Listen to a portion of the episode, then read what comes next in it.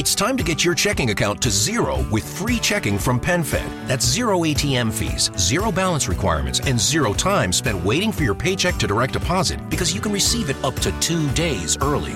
Open your account with just $25 and see how big zero can be. Apply online today at PenFed.org slash free checking. Early direct deposit eligibility may vary between pay periods and timing of payer's funding. To receive any advertised product, you must become a member of PenFed, insured by NCUA. Welcome to Adult Bedtime Stories. Are you ready to experience nocturnal emissions? Join us in a sex positive awakening adventure to help create a sex positive world. Become part of a movement and start living a sex positive lifestyle, free of sexual shame and guilt. Adult Bedtime Stories is a Ravenslayer production. Adult Bedtime Stories is a show dedicated to bringing sacredness back to our sexuality and to learn about everything sexual. Allow the beautiful, sexy creature within you to emerge. Each week, the focus of the show will be on a different sexual topic designed to enlighten you so you develop more fully as a sexual being. This is a sex education that you didn't receive in high school but should have. Imagine for a moment that we could change the world and live a sex positive lifestyle. In our sex negative world, the process of socialization teaches us to feel shame and guilt around sex. By adopting a new set of attitudes and values around sex, we can view sex with a new understanding, which is accompanied with positive emotions and the attitude that sex is a sacred act. I am Ladyboy Gigi, a sex expert a life coach, and a sacred harlot. My life vision is to create a sex positive world through adult education and BDSM performance art.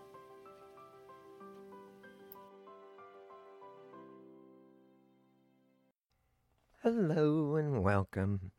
I'm Ladyboy Gigi in this episode of Adult Bedtime Stories, we'll be talking about bisexuality. Today's September 22nd when we're recording, and tomorrow's Celebrate Bisexuality Day. That's a very special day for me. It's something that is uh, said in our last show that is something I started a big part because I felt so isolated and invisible as a bisexual. And I have Paul with me tonight. Hey, guys. and I wanted to talk a little bit about bisexuality from a personal perspective, some of our experiences. Mm-hmm. And we'll start with Paul. Tell us a little bit about your journey. When did you first figure out you were bisexual? And what was the process you went through?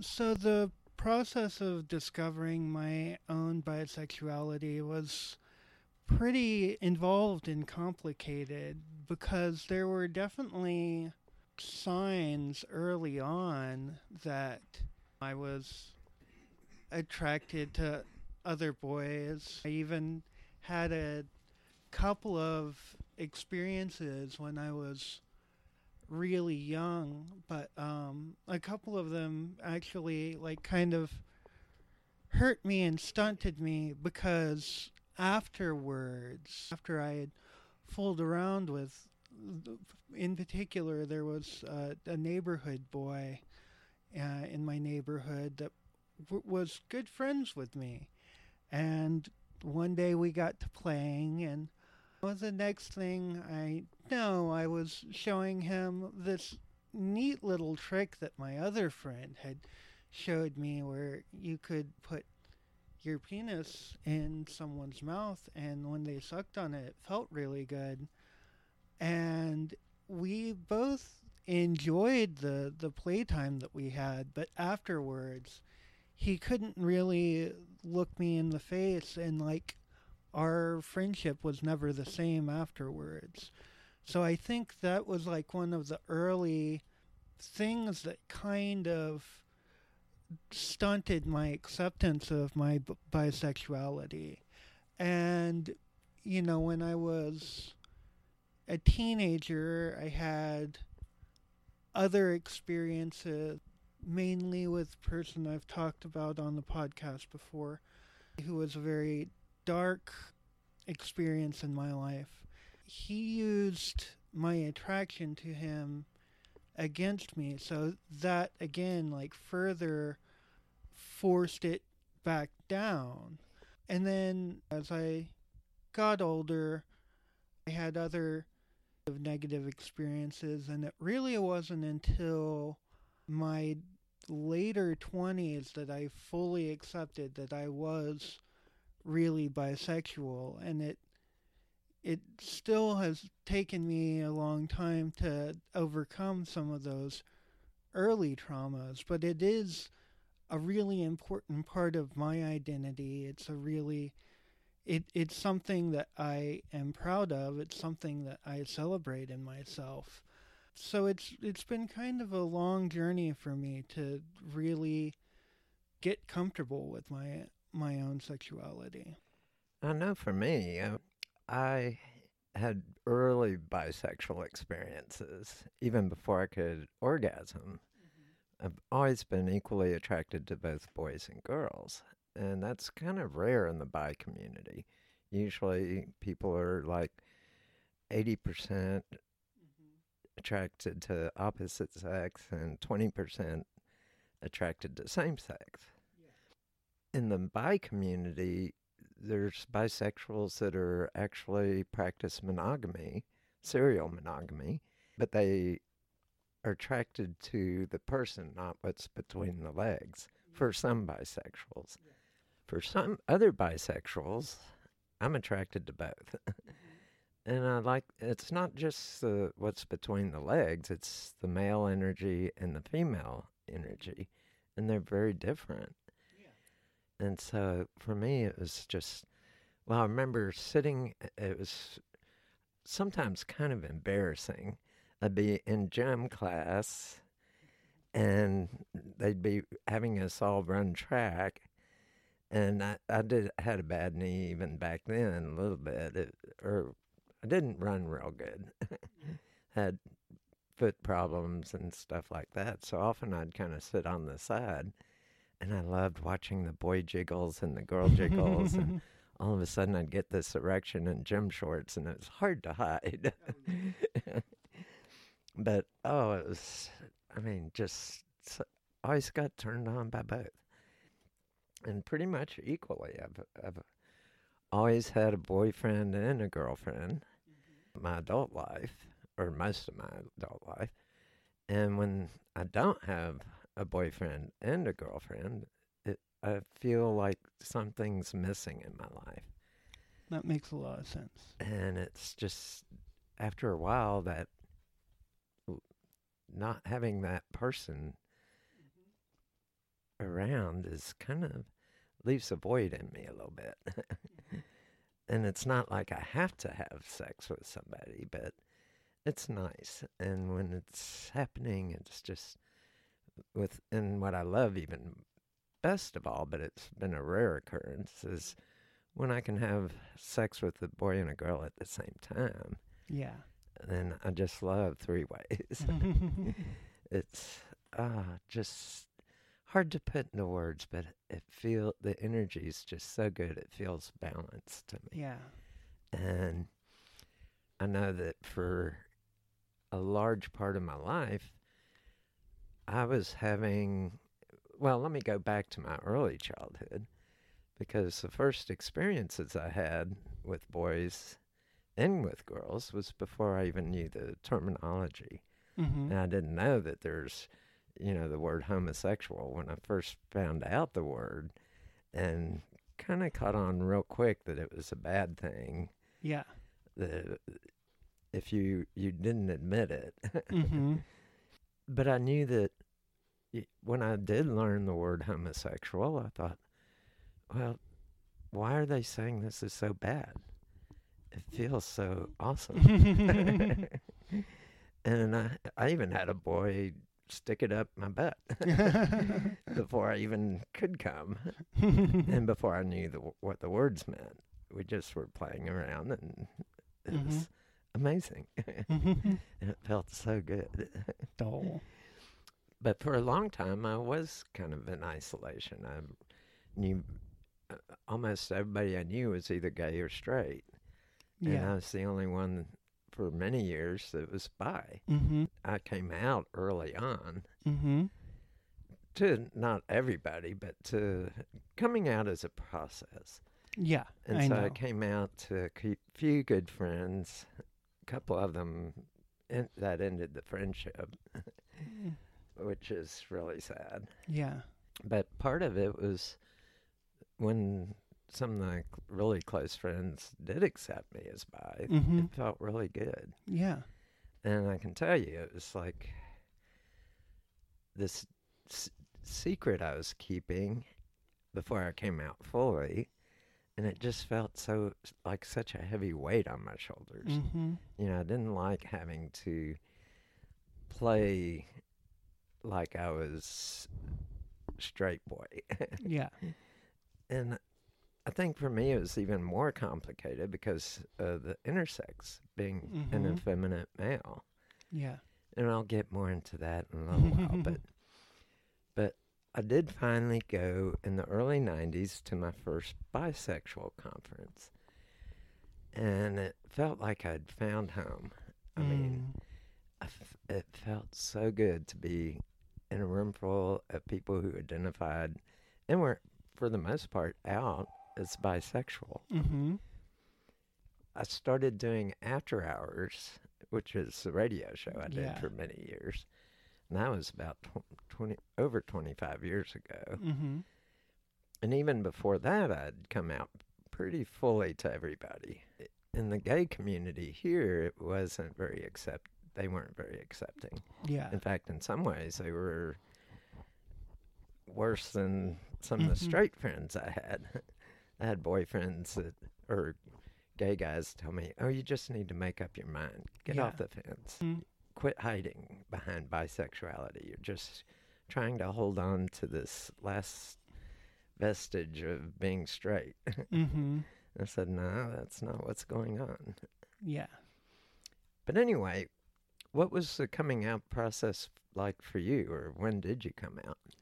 Pretty much once I really accepted it in myself, like, because I've always been cl- close to communities of people that were very, like, pro, like, gay and pro bisexual. Like, most of my female friends have always been bisexual.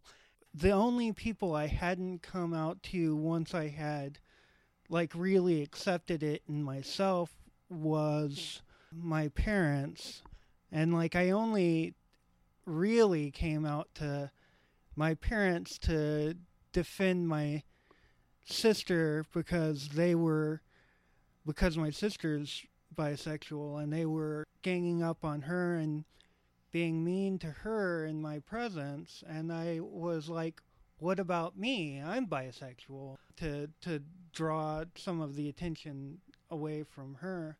And I'm not I'm I'm not sure really whether I would even be out to them right now if it hadn't been for that because my relationship with them is somewhat strained. But yeah like coming out wasn't very hard and I think luckily in my generation bisexuality is somewhat more accepted than it was in your generation.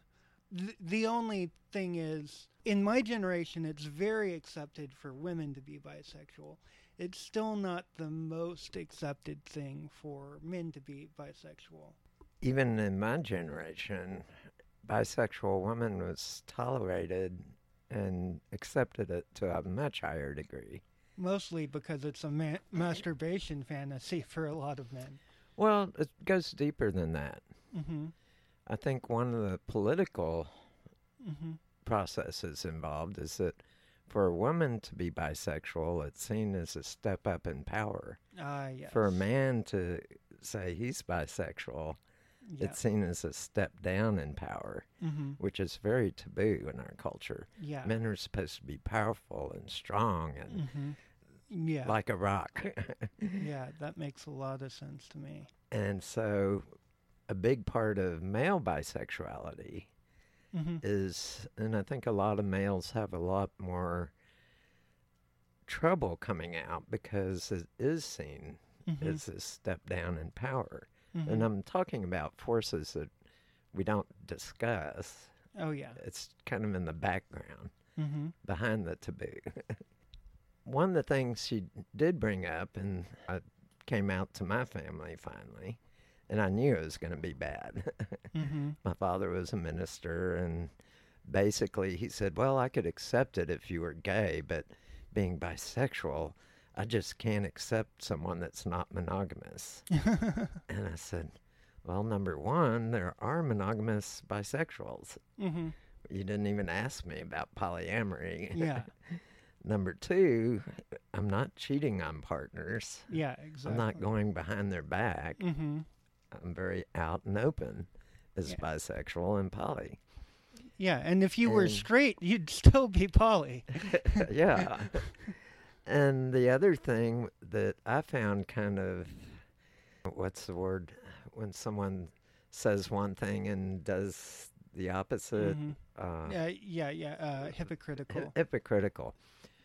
When my father got divorced from my mother, he went through this long dating process where he was screwing around with woman after woman, mm-hmm. saying, "Oh, I'm such a monogamous person." Mm-hmm. but I'm dating now. It's okay to do that when you're dating. Yeah. And it's like, okay, and what's the difference? I'm just dating my entire life then. I remember one time I came out to a girlfriend. mm-hmm. We had just kind of gotten together and we were having sex. And Mm-hmm. so I came out to her one night Mm-hmm. And she took me up to the bedroom and we had hot passionate sex Mm-hmm. and then she broke up with me and she said oh i can't i can't date you if you're bisexual "Oh, and i say these things because it is mm-hmm. kind of harsh in a sex negative culture yeah, it can be mm-hmm. but there are resources to help Mm-hmm. like pflag yeah, is really great. They've got mm-hmm. all kinds of information on how to come out mm-hmm. in the most positive light and don't don't ever come out from an apologetic stance. Yeah, come out as someone proud of mm-hmm. and strong. Yeah, i think that helps a lot. Mm-hmm. if we're not apologetic if we say hey this is who and what i am yeah, and it's beautiful. Yeah, it's not something some deep dark dirty Mhm. thing yeah, uh, being bisexual, it is more than just a sexual orientation. mm-hmm. I know that in the bi plus community, Mm-hmm. we have people that are identify as bisexual, but also identify as gender fluid, Mm-hmm. not necessarily bisexual. yeah, And there's a lot of people that, you know, they don't want to be male or female. They want to be yeah. I, something in between. you know, I'm I'm non-binary, so like I I Mhm. understand that completely. and we live in such a sex binary world. Yeah. I mean, you only have males or females. Mm-hmm. That goes against nature. I mean, Mhm. just my body is proof Yeah. Exactly. because I was born with both. Mm-hmm. Sex isn't something that's stamped out male or female.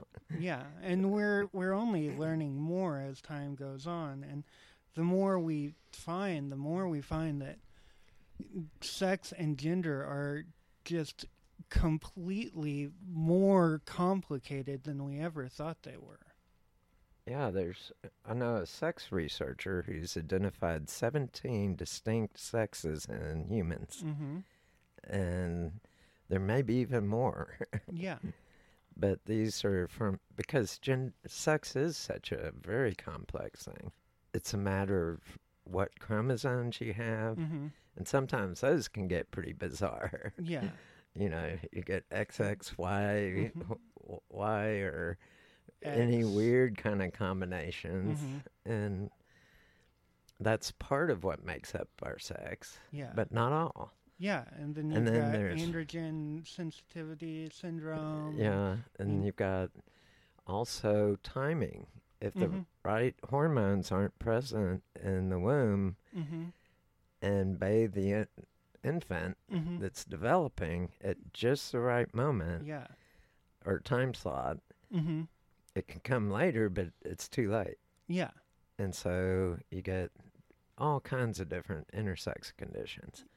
Yeah, the one that I was talking about, androgen, uh, I believe this is the case, androgen sensitivity um, syndrome.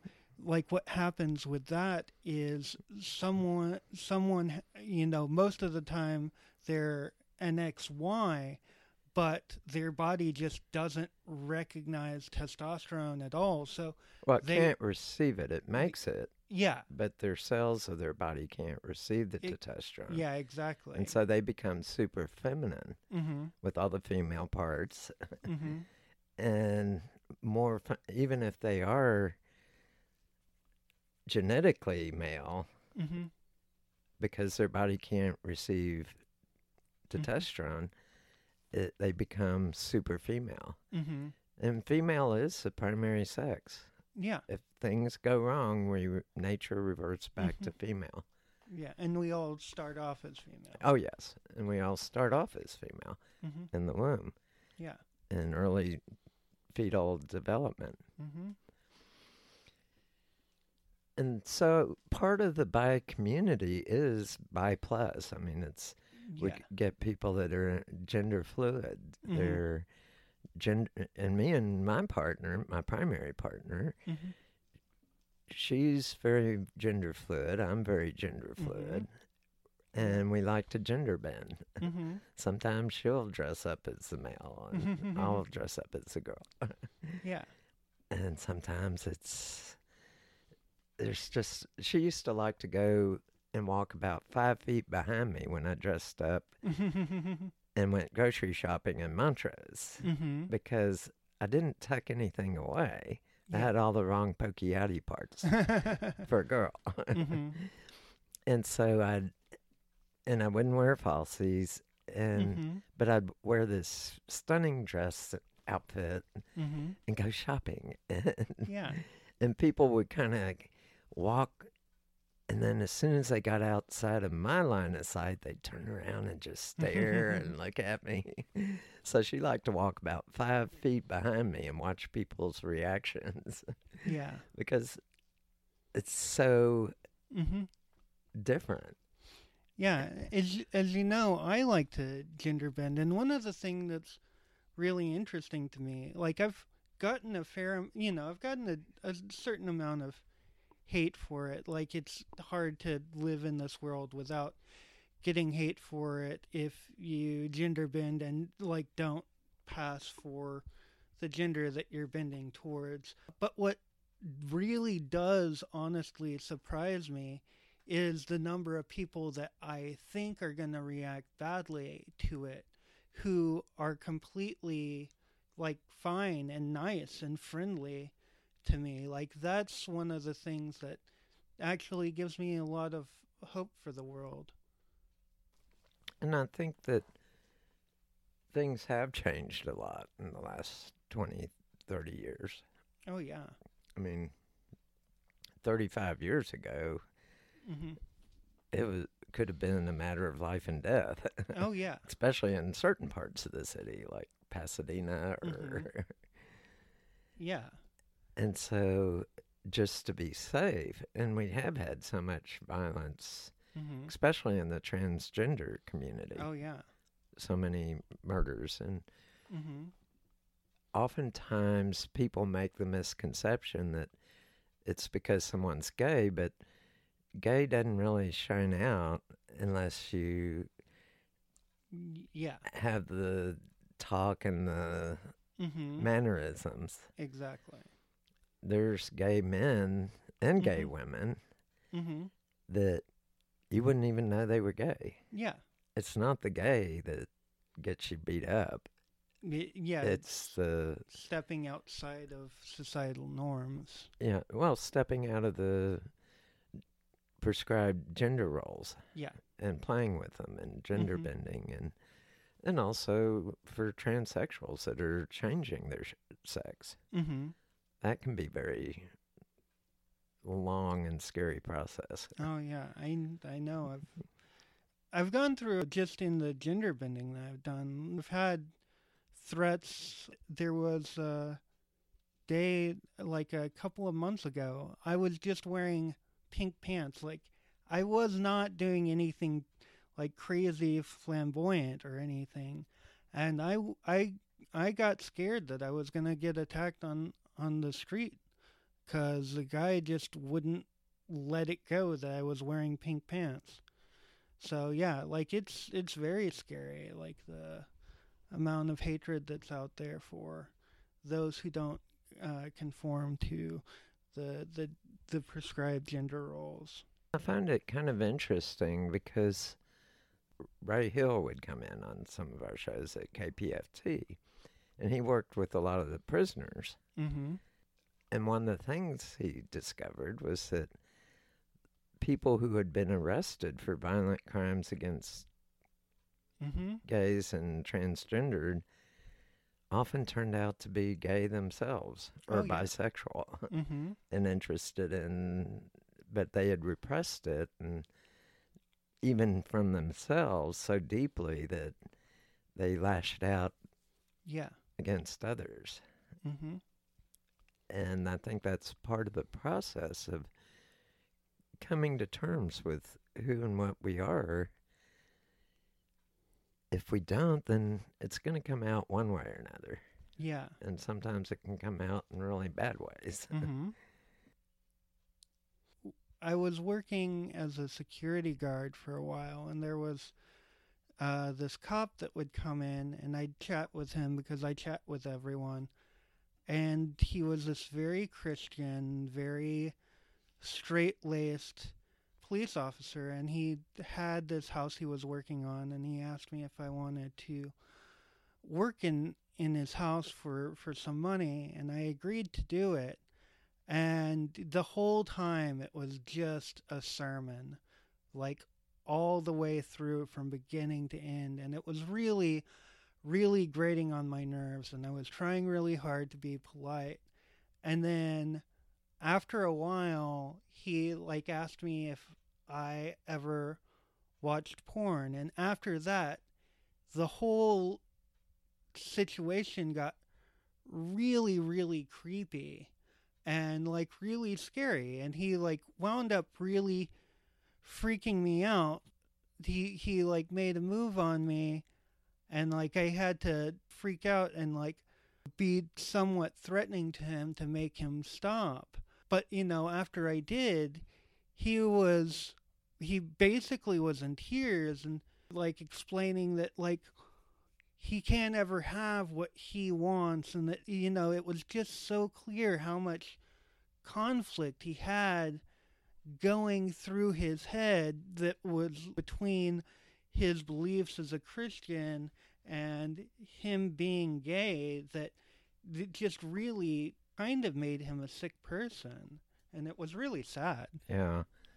And one of the things that a lot of people don't realize is that the Bible is a set of documents that was heavily screened and there's parts of the Bible that were thrown out, oh yeah. Big parts. Mm-hmm. And the other thing people don't realize is that in Roman society at the time of Christ, bisexuality was very accepted yeah it, and that's why Christ never said anything Mm-hmm. directly that there wasn't even a word for homosexuality back then. Mm-hmm. The word homosexual is a relatively new word. Yeah. It's l- just a little over maybe 120 years, 130. Mm-hmm. It's not that old. The whole sexual orientation thing is kind of a misnomer in a way because it starts out with the assumption that there's only that sex is a binary system. Yeah. And so inherently it's flawed. Mm-hmm. In my case, there is no same sex. There is Yeah. no opposite sex. Mm-hmm. So I'm not really gay, bi, or anything. I'm out in the. Yeah. You're just playing in the ether. yeah, I'm in the ether. I'm just sexual. and I got supercharged with it, I guess. no, I think part of it is that I grew up learning through experience first and definitions later. yeah. And so I didn't have that pre- set prejudice. Mm-hmm. I'd already known that, oh, sucking a guy's cock and eating pussy is amazing. It's all good, you know. Mhm. And so I didn't have those prejudices Mm-hmm. until, I mean, they tried to drive them into me, but I knew that, hey, there's something wrong here. I Yeah. kept quiet about it. I didn't, because, you know, Mhm. back then I would have gotten beaten up if people knew. Oh yeah. and and even being a little too effeminate, coaches rode me much harder. Mm-hmm. Principals, all the authority figures, really tried to force me to be more male, Mm-hmm. and even my father. and they tried to make me do sports, which. Because of my poor eye-hand coordination, Mhm. was that's one of the Yeah. learning disabilities I have. I Mm-hmm. cannot, for the life of me, get the ball to go where, throw it or catch it or anything. Mm-hmm. I throw like a girl. so I learned real quickly how to protect myself. I Mhm. pick the biggest guy and say, I'll be on the other team if you walk me home after school and protect me. Mhm. Yeah. and I had to do that for a number of years Mm-hmm. because there were people that thought I was just too effeminate. And it wasn't something I was trying to be.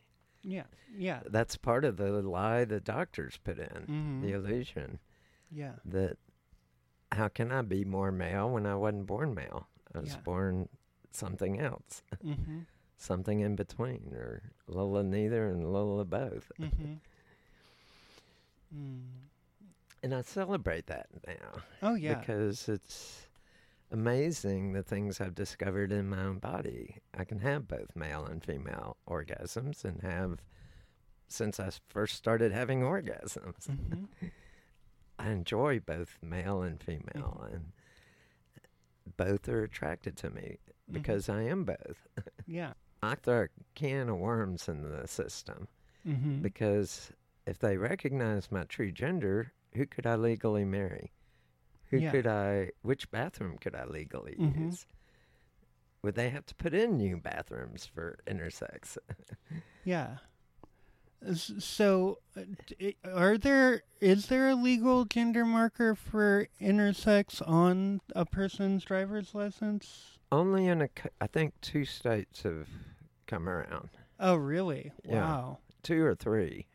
I, I think I heard recently that a third state, just New York, Mhm. just I think I can't remember for sure. Yeah, because I I had heard that Oregon had a non-binary gender marker, hmm um, which I guess intersex might fall under. I had always wondered that. Yeah, I can't even go and get surgery to be put back as I was born to Mhm. be. Yeah. I can be a male or I can be a female. The doctors won't. Mm. At least in this country, I haven't Yeah. kind of investigated in other countries, but hmm I don't wouldn't have the budget to Yeah. go and get surgery. I would imagine probably a place like Thailand.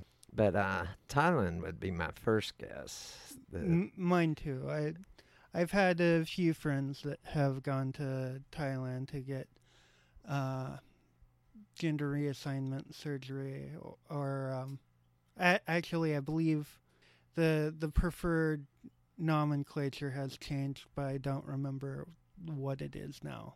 But yeah. And it is kind of a misnomer that it's reassignment. yeah, exactly. I yeah, mean, uh, I, I think it's a gender aff- uh, uh, like affirming or gender affirmation surgery, if I'm not mistaken. Yeah. And basically, when a person goes in for surgery, they're trying to be the sex they know they are Mm-hmm. Deep inside. Yeah. And we look at sex as something that's physical in our Mhm. culture, but it's also got components that are psychological, the way the brain Mhm. works. There's parts of us that uh, I think in the spirit realm Yeah. that because I've always known that I Mhm. was different somehow. I didn't have the words for it, Yeah. but I knew I wasn't male. I remember very young age sneaking into the woman's bathroom Mm-hmm. to test drive it to see if that fit better because the men's room didn't feel Mhm. right. Yeah. and but that too felt wrong and Mm-hmm. I thought I didn't have a word for it for years and years. Yeah. And then I discovered the word androgyny. Mm-hmm. I said, Mm. "Oh, that's what I am." Yeah. And there's a Mm. power in naming things. There's a power in words. Yeah. And sexual identity is one of the foundations of who we are. I mean, Mhm. think about it. The first question asked when a baby's born is Mhm. it a boy or a girl? We're an it until we get a, a sex. Yeah. yeah. There's a there's a movement that I really like that I I try to practice that when you're referring to a child who can't even speak yet, a, a lot of people don't even use pronouns for for children who can't tell you what they are because you don't know like just because the child that is in front of you is shaped like a boy doesn't mean that that child is a boy.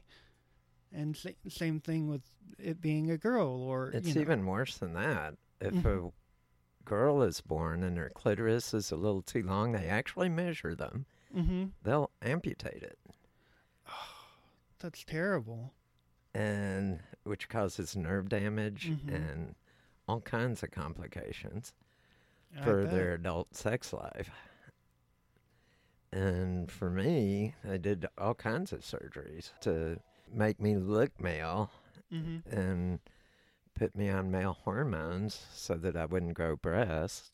Yeah. And I'm not even sure what all they did. They did it in secret without my knowledge. hmm And I don't even know if they told my parents back in when I was born. Often they just did it without telling the parents. Or they might have told my parents. I don't know Mhm. because my father was a minister. He might. Yeah. Both my parents were very religious.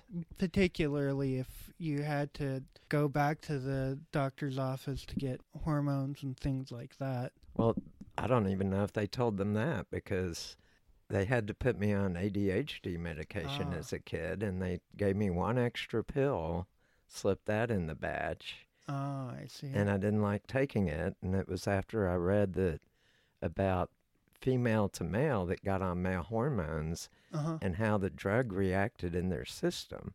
hmm And that's what that pill did to me. It made me feel aggressive. It made me feel Okay. just this raging surge through me, and Mm. I hated taking it.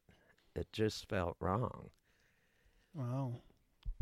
It also, started making me more horny all the time, which testosterone does. I mean, yeah. it's like you get that big dose of it, and it's like I couldn't keep it down. and I would get erections, spontaneous erections Mhm. throughout the day. And Yeah. that was kind of embarrassing because, especially if the teacher called me and I had to stand up in front of class, Mhm. And it was hard to hide it. Yeah. but back to bisexuality. we got far afield here. But that is kind of part of the bi movement. Is Yeah. it's so much more than just who d- you do it with. Yeah. And for some bisexuals, they do want both the male and the female Yeah. energy. Some, it, not so much that they want a boy or a girl, they want, they fall in love with the person Yeah. first. Yeah, and either is acceptable. Mm-hmm. And so there's different forms of bisexuality that's, Yeah. we're all a little bit different in our Mhm. interests and what turns us on. And Yeah. I look at the beauty and form and function of a hard cock, and it's just gorgeous. I do the same with a Mhm. woman's vulva. It's just so beautiful. Yeah, and I I know that you actually draw a lot of inspiration, like with your carving from from Mhm. both, uh, you know, the male and female form. Yeah. And I do sculpting, Mm. a lot in wood, but Mhm. other media as well. Yeah. Uh, and uh, I do a lot of erotic work. And Yeah. I do a lot of photography too.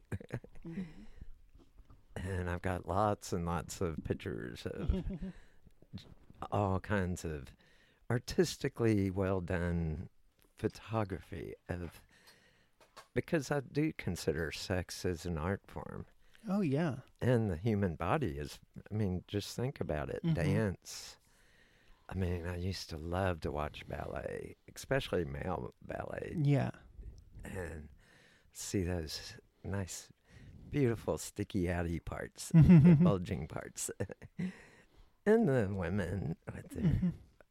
nice curvy Yeah.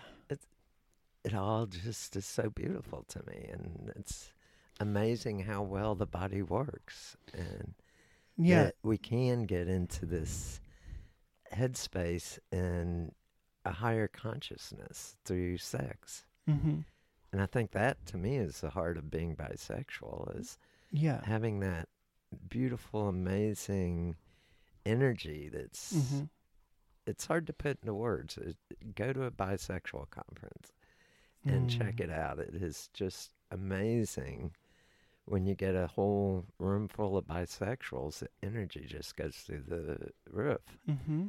It's like so. It, there's no words. It's like, wow, I'm I'm home. I'm Mm-hmm. I'm over the rainbow. I, I think that's one of the things that makes the bisexual community really interesting.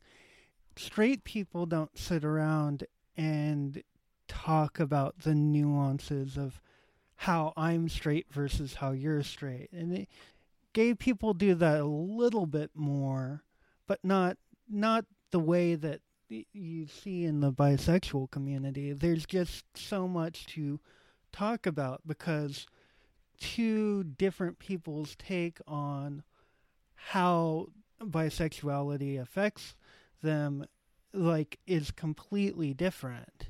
I did a show a while back on relationship models. Mhm. That came straight out of a bi conference. Mhm. I knew a triad is two guys and a woman. Mhm. And the guys had been together 25 years when I met them. Mhm. And the woman had been in the relationship for 15 years. Mhm. And they had, they were polyfidelitous, Mhm. practiced polyfidelity. Mm. Each of the men had a child w- with her. And so their family Mhm. the kids would they had to be a little careful at school but Yeah. but they would say yes i've got two daddies and a mommy Mhm. and it was a very beautiful home and yeah. amazing energy in the home Mhm. i met both the kids and it was just this amazing relationship pattern Mhm. That I kind of aspired towards. Yeah. Not that I, I didn't want kids, but I mean, I never Yeah. wanted kids. I know. Because, I, well, I came from a family with seven siblings, Mhm. and I was the oldest. I've Mhm. done more diapers. Yeah. I've already served my duty. Yeah, yeah. You've you've already done your child rearing with your younger siblings. yeah. So I just don't want that responsibility. Mhm. And in a way, because my father was a minister, he thought it was, you know, the eldest place was to become a kind of type of parent in a way. Yeah.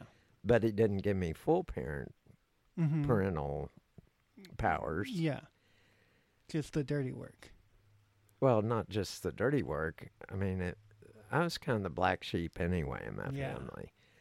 My two sisters got into a fight downstairs. I was upstairs doing my homework. Guess Mhm. who got punished for it? I did. Yep. And so there was this kind of weird dynamic. And I think part of it was because I was intersex and didn't know it. Mhm.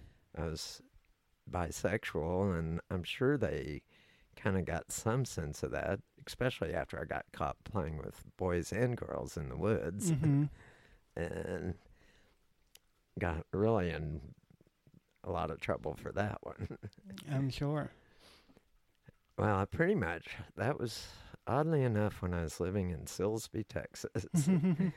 and that was, after that, no one in the town would talk to me. oh. I I mean, the other kids. Yeah. They just shunned me totally. it was a very backwards, and we had moved there from Berkeley, California. I went into shell oh, so oh yeah, that's I mean, complete. totally different. It was so backwoods back Mhm. there, East Texas, Ugh. And that's part of the isolation I think we face as bisexuals. Yeah. That being not even allowed to be who we Mhm. are. Yeah. It's just Especially in rural America. We did a show on After Hours one time Mhm. about the real story behind cowboys Mhm. back a few hundred years ago. Yeah. Well, without women around, Mhm. all these young men, strapping young men on horses, Yeah. you know they were playing around. and there's even documentation of that. Mhm. Yeah. It's kind of interesting how in modern rural has flipped around so much from that. Yeah. it's just so taboo. Mhm. and I think once again, it's that power dynamic. It's if a male has sex with another male, it's seen as stepping down Yeah. in power. They're supposed to be have a woman and be in charge of the woman. not- Particularly if they're on the receiving end. yeah. But giving or receiving, it's still seen as a step down, Yeah. And it's kind of a weird dynamic. Mhm. I would like to talk a little bit about what are some of your most amazing bisexual experiences that you feel comfortable sharing? like some of the ones that I've really enjoyed since I've really like em- embraced my bisexuality. There was a boyfriend that I had for a while and it he was a lot of fun to play with. He was the first person to just make me feel so beautiful. I I hung the moon for him for for a time and it felt so good to to feel that energy from him. He helped me explore kind of slowly cuz he knew that I was new to everything and he knew when to be gentle and when not to be gentle and that was really good and really fun. I have enjoyed about embracing my bisexuality is the way that men flirt with each other is different. The energy is different. The it's a little more animalistic and raw and at least for me that's my experience of it and it it's it's really really hot and also a lot of the experience i've had with you has been also really really hot because you you just know all the tricks and all the all the fun things Oh yeah, and I've had a lot of experience. I Oh, think yeah. that's part of it. Is that, mhm and a lot of it I had to learn by trial and error, mhm and it was kind of hard to learn some things. yeah I, that's one of the reasons I do this show is that we need to have a better sex education and Oh, learn yeah. how to really develop our sexual bodies and mhm be more fully sexually expressive and mhm and be able to communicate mhm what we enjoy, what we desire, what mhm turns us on and yeah and how to pleasure each other better. mhm. yeah It's just part of life and part of our nature to be sexual beings. We're mhm born with sexual bodies. mhm And to deny it because of the sex negative culture is just, in a sense, I'll use this kind of Christian term, it's a type of blasphemy. mhm It's a saying, and oftentimes people will say, "Well, how do you justify all this with with religion?" Well, first of all, I'm, I really never could buy the Christian Mhm. thing, but that's me personally. yeah But even when I was in Sunday school mhm and having all this mhm religious stuff yeah training, I thought one of the questions that came up in my mind was, why would a loving God mhm give us sexual bodies and not let us use them? yeah mhm What's wrong with this picture? And wh- why would a loving God, compassionate God, make it feel so damn good mhm and then outlaw it? yeah I thought this Yeah. is, and that's when I started studying a little Mhm. bit more about some of the cultures and Mhm. some of the influences of the early church yeah and how the Bible was kind of not through rewriting but more through omission yeah edited.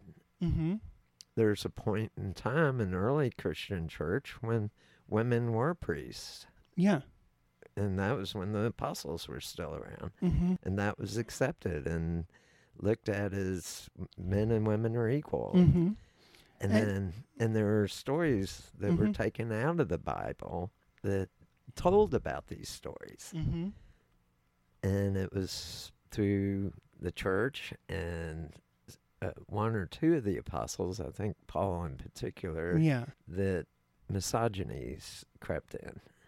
I think one of the big things is this isn't true for every religious person, but I do definitely think it's true, especially of the old Catholic Church.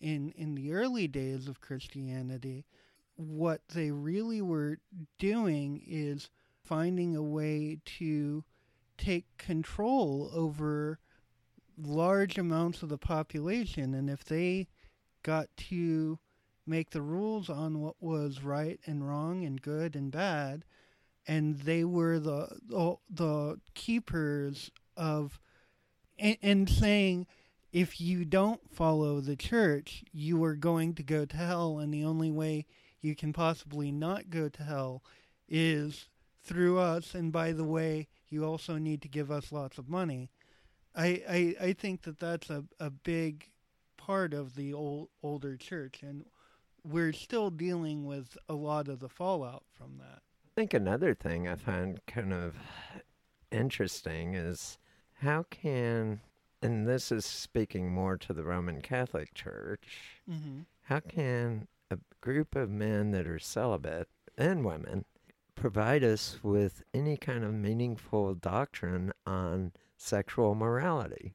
If they've never experienced sex, how that makes them not an expert but deficient yeah in their knowledge. And to me, a big part of being able to put together sexual morality, you've got to know what it is you're dealing Mhm. with Yeah, firsthand. I mean, I agree. so, but- and then there's so many parts of the Bible that I hear misquoted. hmm That one where I forget the names now, but where God punished the man for pulling out and spilling his seed. Mm. And that's often used as, oh, you should not masturbate. Well, Yeah. he wasn't masturbating, he was fucking a woman. Yeah, Let's be clear there. yeah, and he wasn't punished because he was fucking the woman. He was punished because he didn't do as God commanded and have a child Mhm. because he thought his wife was too old. Well, also, And also that was. that, so the Old Testament, pretty much all of it got thrown out. yeah, Like- supposedly, but that's the that's Yeah. where all the sex stuff comes in Yeah, I know, and because that's the the thing that. New Testament doesn't say anything Mhm. about sex Yeah. except that you shouldn't commit adultery mm-hmm, or cheat behind your mm-hmm. But here's the thing. Even that, Jesus was saying, let the one that's committed no sin Yeah, throw the first stone. yeah. He who is without sin. Yeah, it's. It's not like he was saying adultery's bad mhm, and punishable by death. mhm, He was saying f- forgive each other. yeah. And so that's where, I, I mean, I hear so much thrown out at us about sexual morality by people that, number one, practice little, if any, mm-hmm.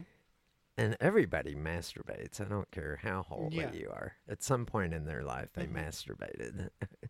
Oh yeah. if not, then at least they've had nocturnal emissions, wet mhm, dreams, Yeah. because that's part of how our bodies work. Mm-hmm. if you're not doing it when you're awake, your body's going to kick in and do it when you're asleep. And and you've got to masturbate if you want to not have prostate cancer or a number of different like or testicular Yeah. cancer or yeah. I mean the the testicles and the prostate gland are not storage systems. mhm, They're not storage containers. They are meant to be flushed out on a regular basis. but anyway, back to bisexuality. Oh, we've already come up to an hour. Basically, I would like to end the show on the, the amazing journey I've been on in my life and discovering the bisexual community and of all the communities I've ever belonged to, it's the bisexual community that felt most like home, like I had finally arrived. There were people that I identified with, I connected with for the first time in my life. Here's a bunch of bisexuals that not exactly the same as me. We all have our differences, but we were a kindred spirit. And it was such a beautiful experience to p- not just go to the workshops, but we partied at night together. We did workshops during the day. We mhm. had speakers. It was just this incredible experience. Mm. So if you ever get a chance to go to a bisexual conference, check it out on uh, BiNet USA has a listing of a lot of the conferences that go on. Mm. Try to make one. I remember I drove a motorcycle from Houston to Mm. San Diego, which is a long drive Mhm. just to go to a bisexual conference. And, but it was so well worth the trip.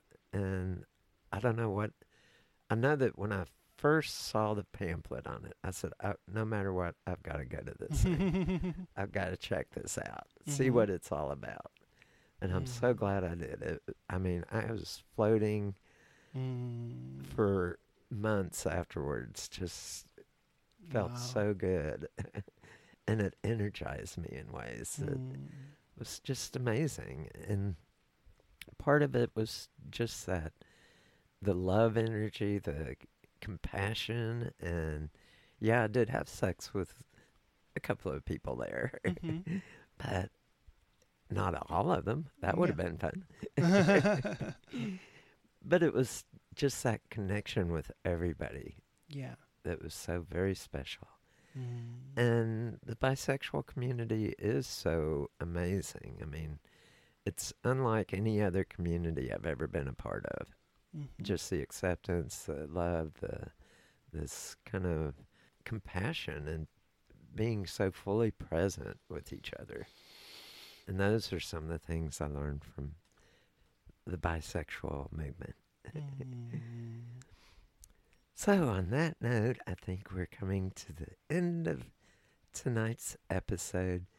Go out and celebrate tomorrow. Celebrate Bisexuality Day. It's not just for bisexuals. Celebrate the bisexuals if you know some. Celebrate their life and Mhm. support them in their life.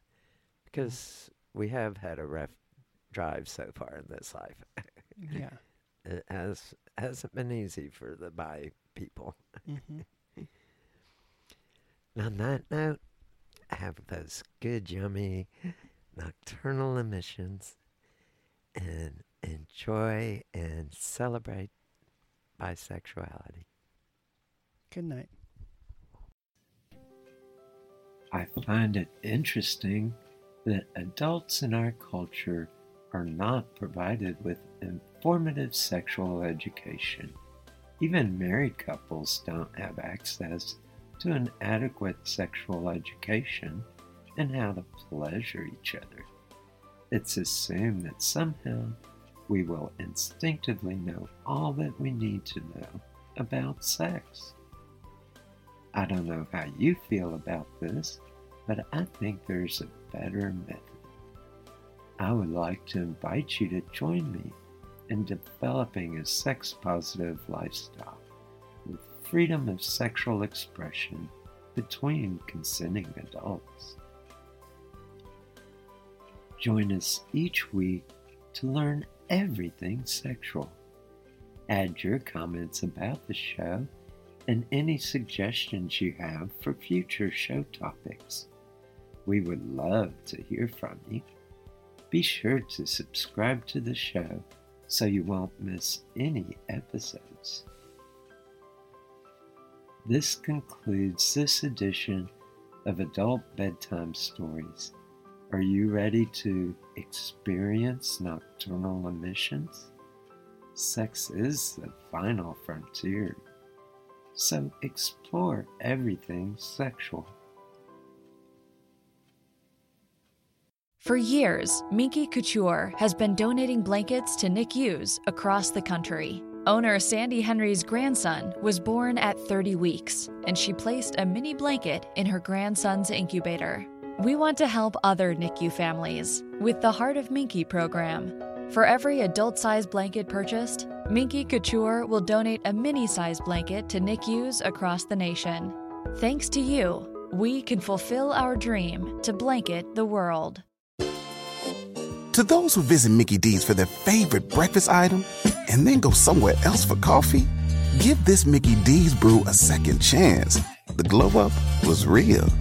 Try any size iced coffee brewed with 100% Arabica beans for just 99 cents until 11 a.m. And pair it with a savory sausage McMuffin with egg for $2.79. Prices and participation may vary, cannot be combined with any other offer. Ba da ba ba ba.